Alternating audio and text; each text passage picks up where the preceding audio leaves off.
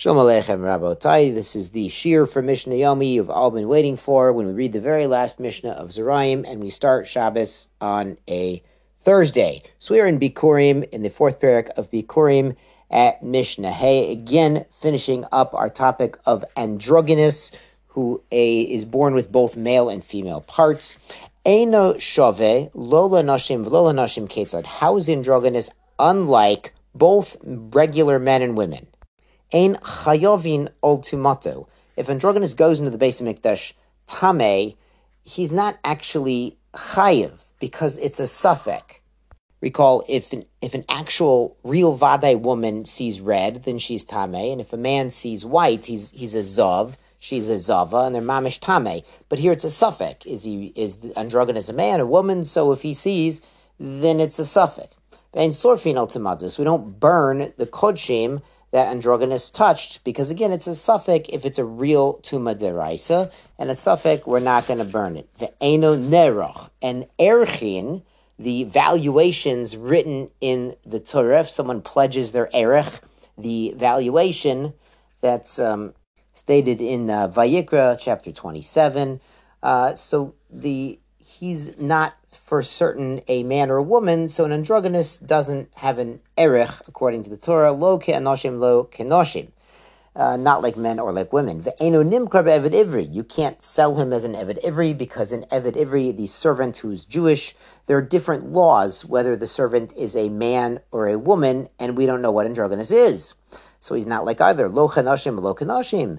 Vim amar, and if somebody else sees androgynous and he sees him and says, Hareini nazir she'ein ze ish v'isha, and he says, I am a nazir if this person is either not a man or not a woman.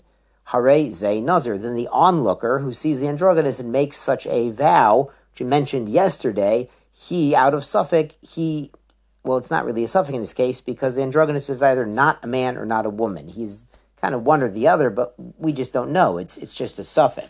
And the Mishnah concludes a, very amazing statement. Rabbi Yossi Omer, androgynous, this androgynous is a bria bifnei otzma. It's not that it's a suffix. It's not that it's both. It, it's its own category. It's neither a man nor a woman nor a suffix. It's its own category, its own distinct category in halacha im isha isha, and the sages did not prove one way or another if it's more if it's like a man or like a woman.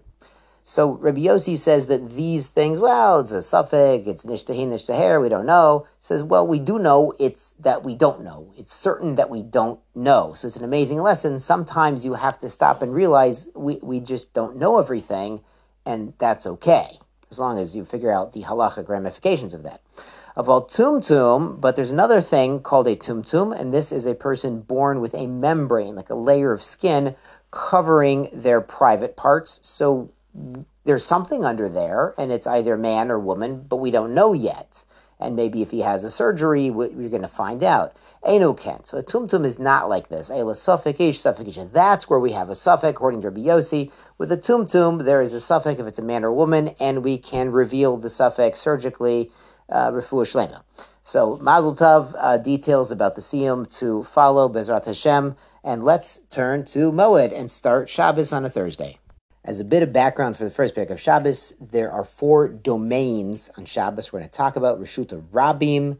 The poskim say these are major streets that go all the way through the city, at least 16 amot wide. Some aginate 600,000 people passing through the city the public square that you know they have in Europe and the old country. They don't really have that here. Maybe Times Square might count as this. And Rishut the Yachid is a, a, private space, a home, a courtyard, something fenced off. There's also a Carmelit, which is sort of something in between, like the ocean, the deserts. And there's also Makom Patur, which is very small and is not uh, really, it's sort of like a mini domain. Um, so the first Mishnah here, Yitziot Hashabat, transfers on Shabbat, and we're talking about transfers that can bring a chiyuv deraita, a chiyuv of a chatat. If somebody makes a mistake, he forgot that it's Shabbos, or he didn't realize that this kind of thing was usher on Shabbos. We're going to get into that in Perak Klal Gadol, the ramifications of breaking Shabbos. So here it's a transfer from Rishuta Rabim to Rishuta Yachid, from a public domain to a private domain, or vice versa. So you'd see the Shabbat, Shtaim Shehen Arba Bifnim, Shtaim Shehen Arba Bachutz two that are for from the inside and two that are four from the outside. Don't worry, the Mishnah will explain. Ketzad, how does this work? There's a poor man standing outside the door, and we're going to find out he has a basket and he's trying to get food into his basket to take home for Shabbos. Bolabait bifnim, and there's a wealthier man who has what to eat. He's inside.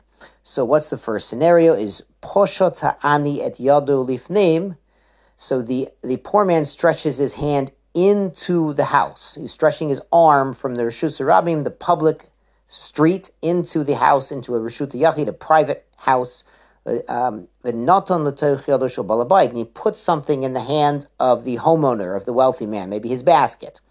Or he takes something out of the hand, like a loaf of bread, and he removes it from the house back into the street. On the chayiv bolabayit putter, the poor man is now chayiv for yetzia, for transferring a domain on Shabbat, and the homeowner inside is putter. He hasn't he hasn't really done anything. What happened was the Oni did both steps. He did the transfer from one domain to the other, and he did either the putting down or the picking up. So there's actually two steps, two components to a Yitzia. There's the picking up or putting down step, and there's the moving from one domain to another step, as we're going to see in this Mishnah.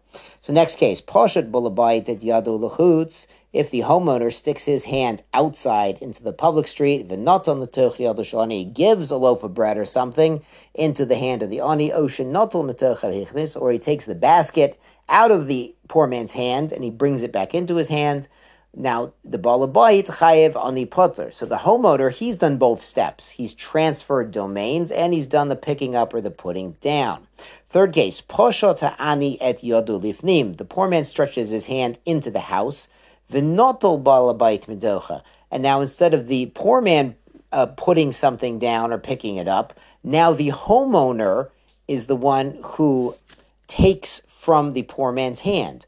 Or the wealthy man inside put something into the hand. Shnehem Peturi. Now they're both putter. They've both done a chatzi malacha. They've both done half of the avoda, half of the malacha. No single man has done both segments, both portions of the malacha of Hotzah. The next case, Poshet Balabait the wealthy man inside sticks his hand outside, V'notel Ha'ani Metoicha, and now the poor man picks up something from his hand, Oshin Notel Metoicha or puts something into his hands, Shneim Peturin. Again, the, this is the opposite direction, but each man is doing half of the malacha, so they're putter. Now it's usser it's forbidden to do it because a person might easily come to do the entire malacha deraisa if they do half of the malacha, but it's not chayev achatas. It's not chayev skila if he did it on purpose with witnesses. Not chayev achatas if he did it by accident. Now, this first Mishnah is clearly a hypothetical case that our sages picked so we could start to understand, and we'll get into more detail about Yitzia and about transferring on Shabbat. This is obviously a hypothetical case because if this were a real matzah, if there was literally an ani, a poor man standing outside the door, then the wealthy man inside would invite him to come inside for Shabbos. It would be a hachnas esorchim, it would be pashat. So, but obviously it's hypothetical. Mazel tov and hatzlacha on beginning our Shabbat and Zai